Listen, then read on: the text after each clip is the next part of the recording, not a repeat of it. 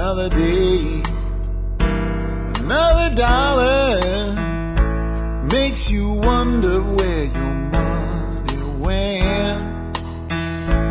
You can scream and you can holler, it really doesn't matter cause it all gets spent.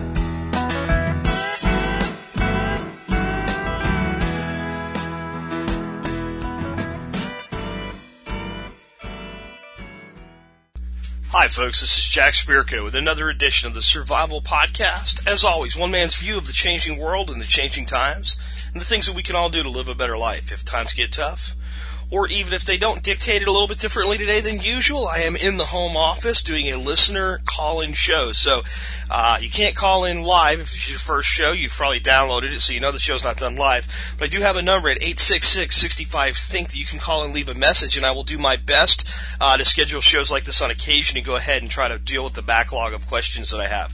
We had some really great questions coming in, and uh, I thought it would be a good time to do another one of these, and I have the opportunity to be at the house today, so uh, you get better audio audio quality and we get to hear from you, which makes a good show. Let's knock out a little bit of house cleaning before I go taking the questions though. Again, I want to remind everybody about the Region 5 get together, bug out, camp out, hang out, if you want to call it whatever, uh, Memorial Day weekend down near Goldthwaite, Texas. Details are in our forum. Please come on down. Come one, come all. Uh, the Member Support Brigade. If you think you get more than 25 cents in value per episode of the Survival Podcast, consider joining the Member Support Brigade and help support the show and get exclusive content only available to members of the Support Brigade. Uh, Dirt Time 2009 probably going to let that one go for a couple weeks, uh, other than just to mention I'm going to be there because I think it's pretty damn near closed up. Uh, if you're interested, go see if you can still register. I'm not sure if you can. Um, there's a lights out audio preview available as well on the site, uh, which is me narrating uh, David Crawford's book Lights Out. The first couple chapters are there uh, for a free download. I also need to welcome a new sponsor, uh, Tactical Response Gear. Um, James Yeager has been welcomed into the fold of sponsors, and uh, moderators approved him obviously very quickly, no problems. Uh, I think several have actually gone and shot uh, at Tactical Response, and uh, James is a great guy, and he's also agreed to come on the show and do an interview with me. Uh, but you can see his banner on the forum. He has kind of a banner. I let his old banner in. I have a new banner being put together for him that will match the uh, the way the other banners look on the site. Uh, so our advertising is beginning to start filling up. So if you're interested in advertising on the Survival Podcast, you need to get a hold of us, uh, and we'll put you through the review process. And just uh, just like uh, everybody else, even though uh, James was well known, he had to go through an approval process with the moderators, and that's how we do advertising here. It's a little bit differently. If you see somebody advertised on my show and uh, endorsed by me on the air, that's a personal endorsement. That means I personally vouch for and I personally back for them. My show is not in the business of selling advertising; it's in the business of providing and entertaining, providing information, entertaining users. So the show's about you, not the advertisers. But let's welcome the sponsors that are helping to make this show possible. And uh, if you really want first-rate training on how to deal with situations where you may have to defend yourself with a handgun or, or any other weapon for that matter, consider taking a course of tactical response. Uh, I'm looking forward to getting the opportunity if I can make some time to go out and shoot with uh, James and his instructors. It is absolutely first class training all the way. So uh, let's uh, go ahead and let that wrap up the house cleaning. Let's go ahead and take our first call. Hi, Jack. Shannon Appleby here from the Members Brigade. I've had a few people asking me, Shannon, what do you think I ought to do with my tax returns? Should I be the good American and and uh, take my tax return and buy that big screen TV and put that money back into the system, or should I put it in savings for you know for if things happen or if times get tough or or just just for the future? Should I keep it in savings or should I just keep it in cash? I wanted to ask you, Jack, what do you think about that? Let me know on your show. Well, Shannon, that's a great question, and um, know, it's just funny. Yesterday, I was listening to the radio at lunchtime, and uh, I was listening, listening to Rush Limbaugh. And he's not my favorite person by any means, and he gets old and he gets annoying to me at times. But uh, he does bring up some really great points, and he actually had Obama uh, quoted. Uh, you know, actually played a, an audio of Obama speaking uh, and talking about the increased spending and why they had to do it. And basically, the president of the United States said yesterday that the reason we're in a recession is your fault and my fault right now because of what you're just asking. Because the you know economic times got hard we all stop spending our money, and if we all stop spending our money at the same time, then nobody's buying anything, and it makes the recession work. So it's up to the government to step up and temporarily increase spending. So, you know, we are bad Americans because we save our money, Shannon. You are bad, and I am bad because I know you save your money too. So here's how I actually would answer that question. It's your money you have to make a decision based on your life, what you most want to do with it. I would say that one, if you are led to believe that it's up to you to stimulate the economy by spending the money that you have, uh, you're probably a fool if you actually believe that your individual spending is going to matter. Um, you're too small on a microcosm of the tax return that we get with as much money as we, we, we spend anyway. The other thing to understand is you've already spent that money. You spent it by giving it to the government and they got to hold on to it for most of a year, and now they're giving it back to you. So your money was already in circulation in the coffers of government. It's already done all the dadgone stimulating that it needs to do. All right, and it's come back to you, and it's yours. Now you have to decide what you want to do with it. Personally, I would say the first thing you do when money shows up that you didn't have before is you put it in your savings account. Because if you do that, a mental thing is going to happen to you you're not going to be so quick to spend it now. Now, you might decide you want to spend it, and you might spend it on something practical.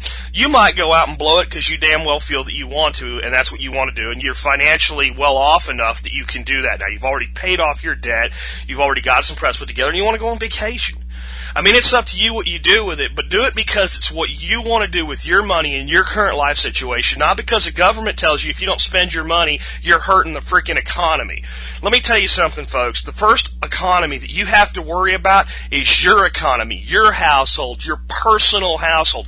You manage your money, you manage your budget, you manage everything that goes on inside of your individual economy, and sure as hell, do not look to our government for an example of how to run your household because you'll be bankrupt in under a year if you do. Now, my response might sound a little agitated. It's not agitated at Shannon. I know the spirit which he asked the question, and I'm sure he knows that uh, I'm answering it that way. I just don't want anybody else to think that. In fact, I asked Shannon. Shannon sent me this question by uh, email. Said, please call that in because that's awesome. So that was kind of a little bit of a setup. Let's go ahead and take the next question. Hey, this is Derek from Kennedale, Texas. Uh, I was wondering, I've been, I'm a new listener, probably two weeks, but I've listened to probably 30 of the episodes. I hadn't really heard you say anything about emergency kits, like first aid kits and stuff. What would you pack in one? Just the normal stuff or anything special that you think ought to go in it? I hope you appreciate it.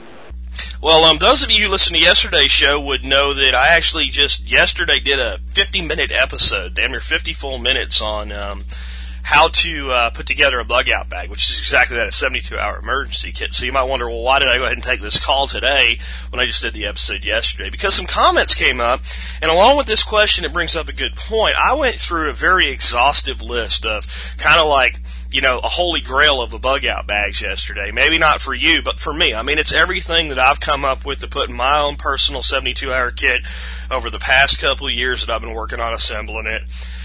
And uh, somebody said, you know, one thing about it is it's a lot like my camping setup, but it could be pretty expensive, especially if you're outfitting a family with it, right? And I'm like, you know what, it could be expensive. And along with this question, let me kind of address, well, what do you do? I mean, I, I was talking yesterday about having a good knife, and I said my my personal choice is a US uh, MC Ka-Bar. Well, they're fifty bucks. And what if you don't even have a hundred bucks put together a bug out bag, let alone fifty bucks for a Ka-Bar? So how would you real quick slap together a get by emergency kit until you could slowly build up to something a little bit more? Uh, I don't know if I want to use the word professional, but a little bit more complete. Well, hell, get yourself any bag. You probably have an old duffel laying around somewhere, something to contain what you have. Uh, I suggest a backpack if you have to end up on foot, but a lot of situations you'll be in your vehicle anyway, so you don't have to be on foot put together, find yourself some older clothes that you're still happy wearing, and put together a uh, you know an extra set of clothing, uh, short and long sleeves, and throw that in there. That shouldn't cost you anything.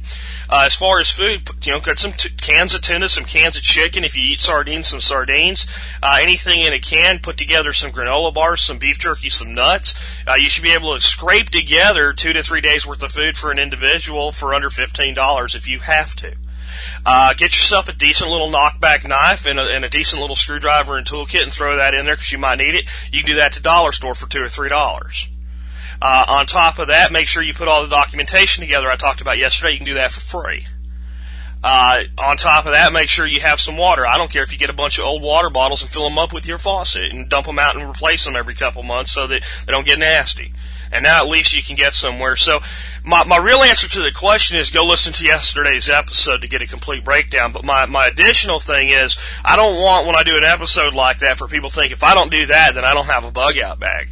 Make do with what you have and then slowly build up from there if, uh, if financially you need to. And if financially you need to be responsible about doing it because you're, you're not in a position where you're ready to do it yet. So I thought I'd throw that question in there uh, and expand a little bit on yesterday's episode. Let's go ahead and take another call. Jack, love the podcast wondering if you could do a show regarding best ways to drive out of the Dallas Fort Worth Metroplex in case of emergency.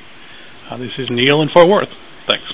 Well, Neil, um, obviously I really can't do an hour long or even 30 minute show on just how to get out of Dallas or Dallas Fort Worth area because I have people that listen from all over the United States. But I had a really cool answer set up for this one and uh, put you in the queue. And I was about to give that answer, and just before that, though, I got another call, and I decided to go ahead and we're going to pause a second. We're going to listen to a second call uh, where a caller, without knowing it, sort of answered this question for me. This will be pretty cool. Good morning. This is Ash, uh, reluctant warrior on the forums from Cincinnati. Uh, out on my morning walk, trying to take care of one of my exes that I put on after I had my two kids, and I just wanted to comment on route planning for your uh, bug out locations. I just did this in Google Maps. They have a feature now, I believe it might even still be in beta testing, where not only can you plan out the highway route, the most efficient route to your location, but you can also generate a route that avoids highways and also a walking route that we found really, uh, really easy to generate and really fast to do. So just a quick comment there. Great show. Thanks so much. Be well. All right. Well, I'm guessing that Reluctant Warrior must have some ESP that uh, we don't really know about, or maybe he didn't even know about, because those calls actually came in back to back. They were about five minutes apart uh, in the Outlook queue where these files get emailed to me off of my voicemail service from Call 8 and uh, it's one question, one question, and then basically an answer to it. So, like I said, I can't really do a show on how do we get out of Dallas, but I can give you advice on how you figure out how you get out of whatever city you're in. So it's not specific just to Dallas.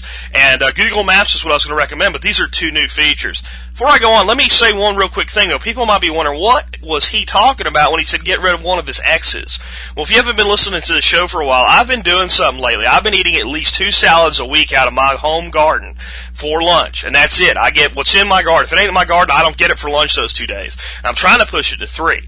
And what I said about that is I've put one too many X's on my L, meaning my shirt size. I've gone from large to extra large, and I need to go back down to large, which is about normal for me, versus adding another X. So getting off one of my X's, he's doing it too, so that's cool. Well, here's what I'm going to do though with this Google Maps thing. These two new features I did not know about, so thank you for telling me about them. I'm going to go check this out. I'm going to learn all these new features in Google Maps. And then I have a computer program called Camtasia that allows me to actually video my computer screen and you can see my mouse and see what I'm doing and I can explain to you. So you hear my voice and you see my actions at the same time. I'm going to create a video showing you, let's say, how to get from Dallas to Texarkana, because then you can use the features to get from anywhere to anywhere you want to for your city. So it's uh, individually applicable to yourself. And I'm going to show you how to use these new features. I'm going to show you how to use the old feature that I've been using for a long time, which simply is put in the directions. It gives you the, the most expedient route, and you can just manually start dragging the route around, and you can go figure these things out for yourself. But by the end of this week, I'll record that video. It might be this weekend that I actually do it, and I'll make it available. I'm not going to make this a member support brigade only video. I'm going to make this video available to anyone who wants to see it. So it's going to be completely available to the public. We'll call it a sneak peek video to give you an idea of the kind of content we provide in the member support brigade. And uh, that'll be out by Monday at the latest. So great call. One asking a question, one answering. You two guys, thank you so much for those calls. Uh, it's just awesome the way that worked out. Let's go ahead and take another call. Hey, Jack. This is Jed on Forum. Um, I'm up here in Wyoming, and I'm going to build a raised bed garden. Um, I've always gardened in the past, but never did raised beds, so I'm going to try it. And I found a plan that incorporates a greenhouse over the raised bed. My question, I guess, is when can um, up in Wyoming um, we've been having right now uh, April 4th. It's been snowing for about a week. got about about three feet of snow the past week. When can I start putting plants in the ground um, with ground temperature and stuff with the raised bed with the greenhouse over the bed? Um, that's the question I was asking. Great show. Well, I thought I'd challenge myself today and take some questions I don't have a complete answer to. And I don't have a complete answer to that one. Just let me give you a couple of my thoughts. Number one, go to almanac.com, I believe it is. Whatever it is, I'll put a link for you in the show notes today. Stick your zip code in there and get your last frost date. And things that cannot handle freezing temperatures, um, you can't plant till after that date, or at least around that date, or if you start them inside and move them outside. Um, that much snow on the ground just makes me giggle a little as I look outside at my uh, 64 degree morning uh, with beautiful skies and a light breeze. Uh, but I digress. Um, here's a couple thoughts on that. One, it's going to be very difficult for you to plant anything other than what you would call winter crops, even with a greenhouse up there in Wyoming with those nights, because your greenhouse is going to lose a lot of its solar gain at night, especially with that much so- snow on the ground and things like that. That said, as long as this greenhouse is instead of going to like attach to the top of your raised bed, actually encircle your raised bed. And if it's not, I would alter to do it that way so that you actually have the greenhouse coming down to the outside of the ground and then the raised bed is fully contained within it rather than sitting on top of the rails of the bed. Uh, you're going to get a lot of warming temperature and that bed is going to keep its gain better at night than even the air temperature in there. So it's going to protect your roots. What I would say is until you're getting kind of at least toward the end of your frost period, stick to things in there like broccoli, lettuces and things like that. What you are not going to be able to pull off in that in that situation with just the greenhouse are hot weather plants, squashes, tomatoes, peppers, that temperature of the air inside there is going to go down to whatever the air temperature is at night by the mid-range of the night. Now there's some things you can do that'll help, and I've tried these this year myself, and they've they've worked for me in my winter, but it's a lot less severe than yours. But it may help you during your spring where you're just occasionally going down there. You'd, you'd probably have to expand the size of the greenhouse to do this, but I took two 32 gallon black trash cans, filled them up with water, and during the cooler days where it was okay to leave everything closed up, left the greenhouse closed up, uh, they acted like heat sinks and they got me through some pretty cold temperatures. I still ended up losing tomatoes even here in Texas in my greenhouse on days that went down into the 20s. So it's going to be tough without any kind of a heat source. Your other option is to put some sort of heat source inside the greenhouse. Even something as simple as a couple light bulbs will do a lot to keep the gain uh, that you've you've gained. So I don't know where your location is, uh, but it's going to be tough to do anything other than winter crops. And I'll see if I can get some more information on that that and some more advice for you from gardeners in your area on how they deal with that weather extreme. But even when I was growing food up in uh, Pennsylvania, I didn't have to deal with three feet of snow uh, this time of year. So you got me a little bit off my game here, but that's the best answer I can give you for now. Let's go ahead and take another call. Hey Jack, this is Jim from Richmond, Virginia. My question to you is, what can I do to prepare for an upcoming week-long trip where I'm taking a plane to a city I've never been before? I've come to grips where uh, probably have to rely on the government during a time in a shit hit the fan scenario. But I would like to have a few plans to, you know, in case it does. Thanks for keeping up the good work. All right, well, Jim, that may be the best question that we've ever had called in. That is an awesome question, and it's good enough that I'm going to end up having to do a little bit of research and see how far we can take that. And I'm going to have to do an entire episode on being prepared for disaster while you're traveling. And I, I guess I've thought about it before because I'll, I'll tell you what I do when I travel right now, um, and how I deal with it. But I never really thought about really being concise and, and planning for it. And if you think about it, it's when you're most vulnerable.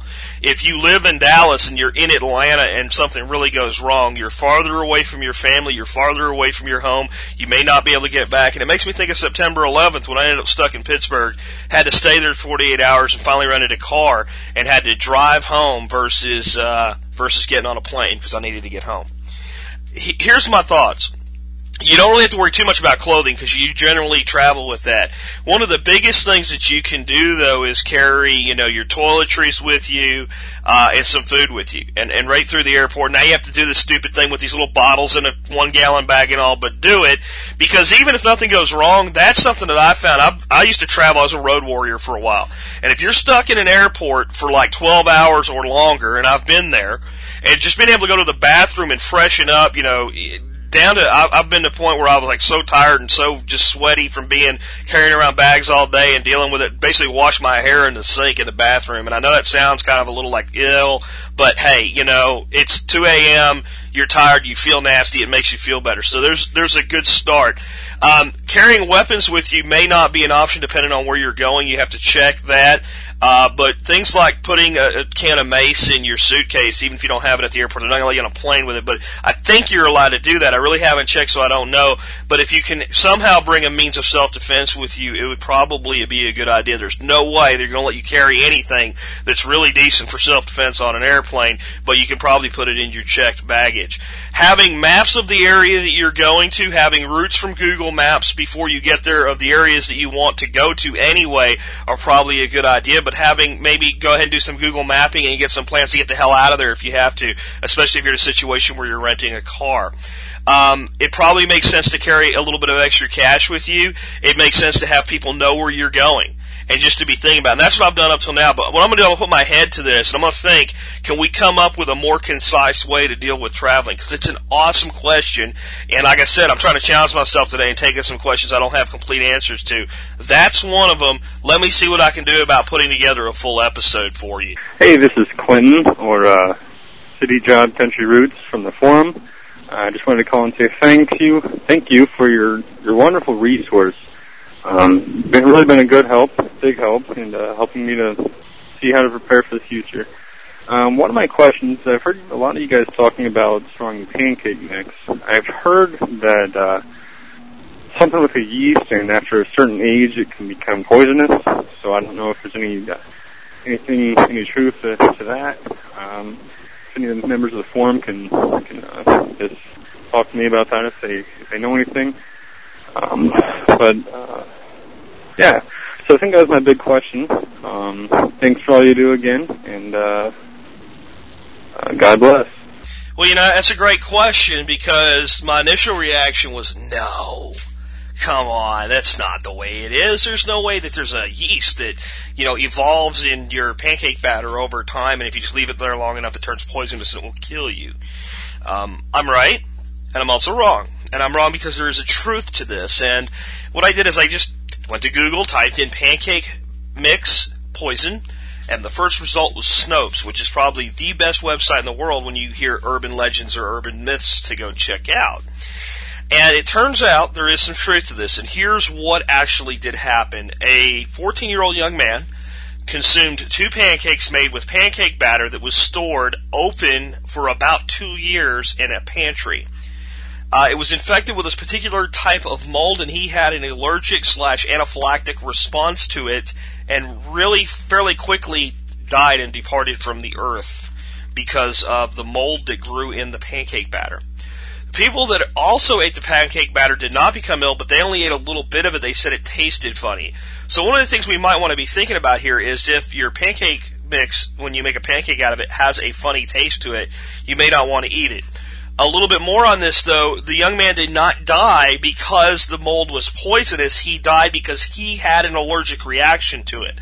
Now the downside of that is you don't know if you're allergic to it until you consume it, so you're probably better off not consuming a mold that grows in our pancake mix. However, for preppers, it really just shouldn't be that big of a deal when you think about it. I mean, when we put away something like pancake batter for long-term storage, we either would put it, so leave it in its original packaging, and then seal it up from there, or maybe put it into mylar individually packaged or something like that. Uh, we're generally not doing long-term storage with an open container which is how this actually happened. But it is a good thing to know about. It is a good thing to be aware of. And if your pancakes ever taste kind of funny, I mean, if they if they ever taste like rubbing alcohol, which is what the two other people said that uh, that, that didn't eat anymore said these things taste like, you probably shouldn't eat pancakes that taste like rubbing alcohol. I think I said the young man was 14. He's actually a 19 year old young man. He had a history of mold allergies. And here's, you know, well, what was inside there? What what were the molds that actually were uh, were bad news? Well, there were actually four, and one of them, believe it or not, was penicillin. There was one called Fusarium, one called Mucor, and one called Aspergillus. Um, you know, those are like uh, some really uh, nasty things. I mean, I know we think of penicillin as something that uh, that'll save your life, but not wild forms of it in unknown dosages, especially if you happen to be allergic to it. And then the other three are things that you really, I mean, aspergillus is something you really don't want in your body, even if you're not allergic to it, uh, at least a consumed in high levels. So, um, there is some truth to this one. Uh, something to be aware of. Great question, but again, if you're keeping your pancake uh, mix sealed properly and stored properly, probably not going to have to worry about this. But look out for alcohol flavored pancakes. Hey, Jack. I just wanted to thank you for spending an entire episode answering my question. I just wanted you to know that it was very helpful to me, um, particularly the the parts about food storage. Um, you know, when you've been a grasshopper and you were raised a grasshopper, you can look at what the ant does and you can try to replicate it, but that doesn't mean you're doing it right. Um, one of the questions I had uh, relates to the commonality of disaster. So in the commonality of disaster, the most likely thing that's going to happen, especially in an economic situation like now, is that you're going to actually lose your job. And I just wanted to get your thoughts on actually balancing food storage, savings, and debt elimination together because um, immediately I think that you would need the savings, but things like not having food stored or having debt would definitely decrease your chances of survival. So how do you man? How would a beginner manage that particular balance? So say you have an amount of debt that you want to pay down, but you also want to get an amount of surplus savings on the side. It's is that a 50-50 thing to the debt or, you know, what do you recommend? Do you recommend getting your savings to a certain point, you know, one month, three months, and then paying down the debt or pay down the debt and save? I, it's just a, just another question, but just wanted to thank you for your show and, you know, I'm really appreciative that you took the time to to answer my question and you know I've listened to all of the episodes you have up on the site and I, I have to say man your show rocks thanks well, that's another great question. It's one I've been getting a a lot of different versions of, and and the real answer is, in the end, you're going to have to make your own decision. You have to evaluate well. How how much prepping have you done or have you not done? How exposed are you? How much debt do you have? How long is it going to take to pay off? If you're looking at paying all your debt off in 90 days, you're probably better off just going ahead and doing it because it's going to give you so much more power when it's gone uh, that you can get on with prepping and saving and everything else. If you're completely exposed, you have zero prepping done. You're going to take a minimum, of, let's say, a year or two years to pay off your debt. You kind of need to do a little bit of everything at once. One of the first things you really need to do, though, is put together at least uh, some level of emergency cash fund. At least five hundred dollars. A thousand is better.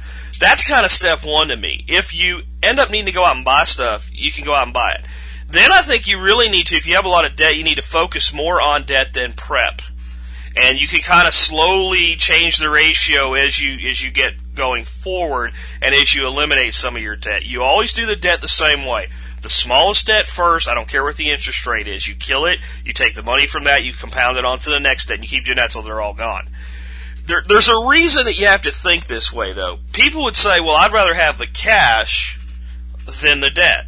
Well, if you let's say have a credit card, you're paying against your credit card, and you owe five thousand dollars on this credit card because you're a knucklehead. Now you go ahead and you make a thousand dollars worth of payments on that credit card, and you say, "Well, if I had the cash, I'd have the cash if I needed it." If you had to, you could always use the credit card and spend the money again but you'll be a hell of a lot less likely to spend that money once you've already spent it on the credit card, and you'll be more likely to try to figure out a way for yourself to wiggle out of the problem without compromising the debt you've already paid off.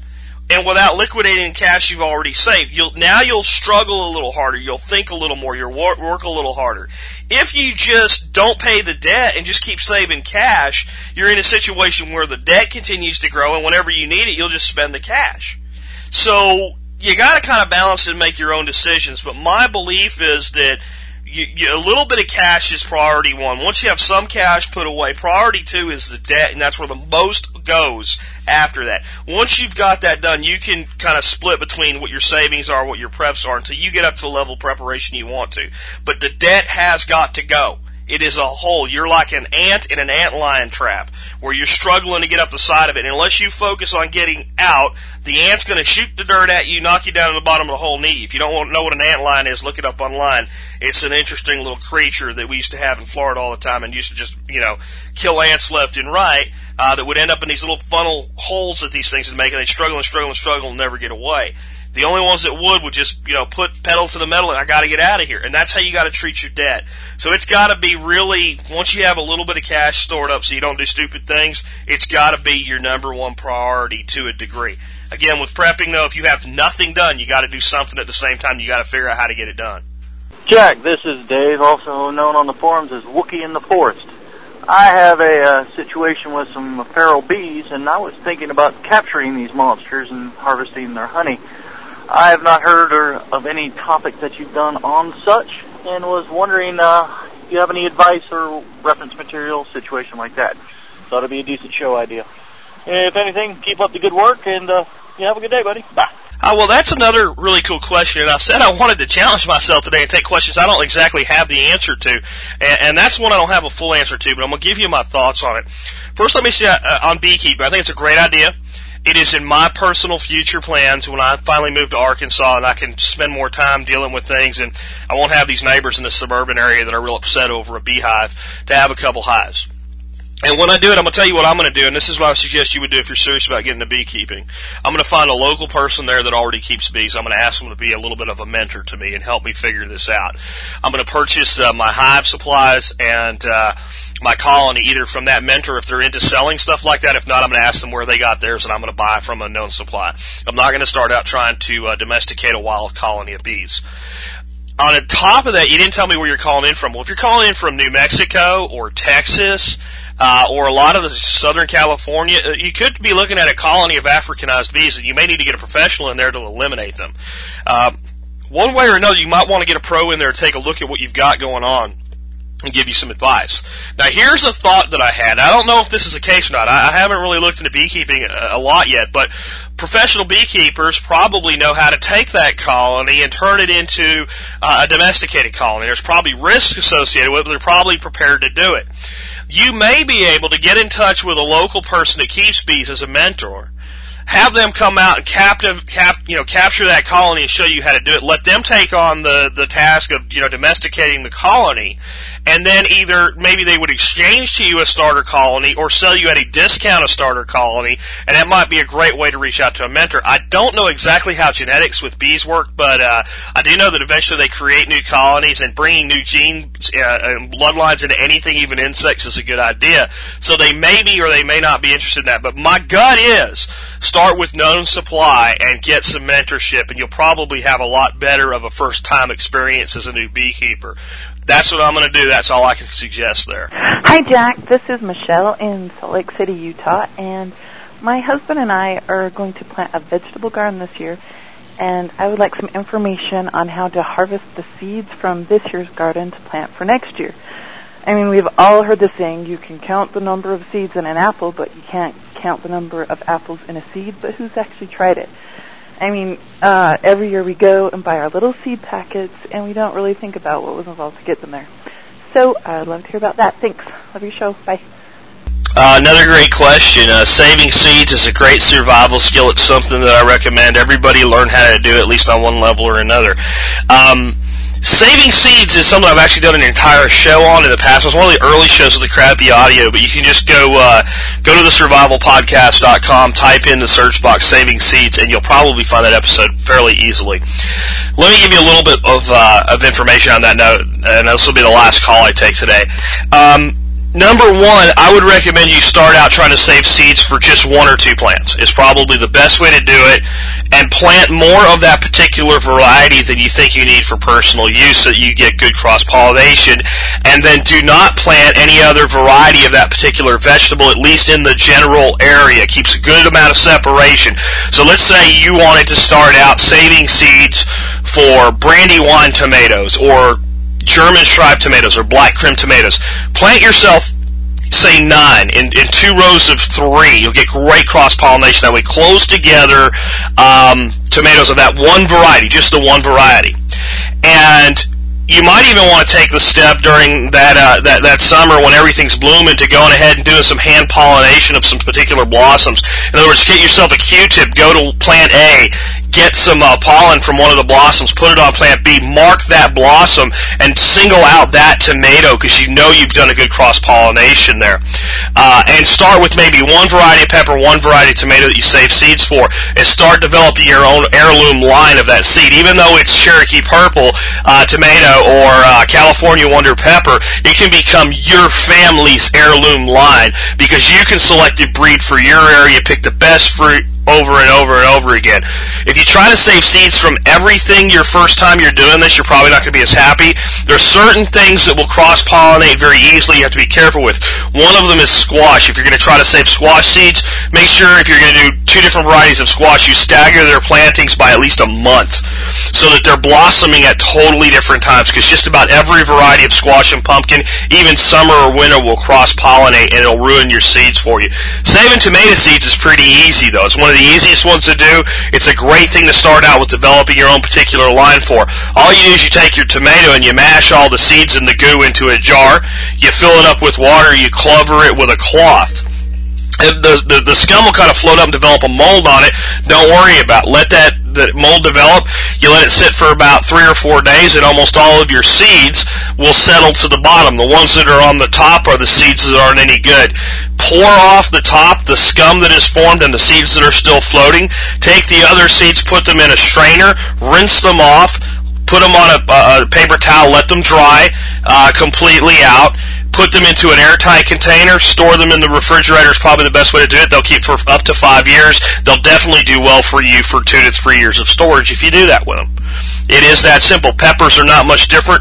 I'm not going to go into all the different vegetables what you do, but if you go to seedsaversexchange.org, they give you a breakdown separation rules, exactly how to save your seeds uh, for everything. And I'll probably go ahead and do another episode on this and get more specific with because it's a great question. But one of the things I want you to think about as a gardener uh, and growing your own fruits and vegetables is if you decide to specialize in two or three varieties, 50 years from now, somebody may be talking about your family's name and calling it, you know, the Smith Brandywine or the Smith Pepper or the you know the Thompson pepper, whatever your family name is.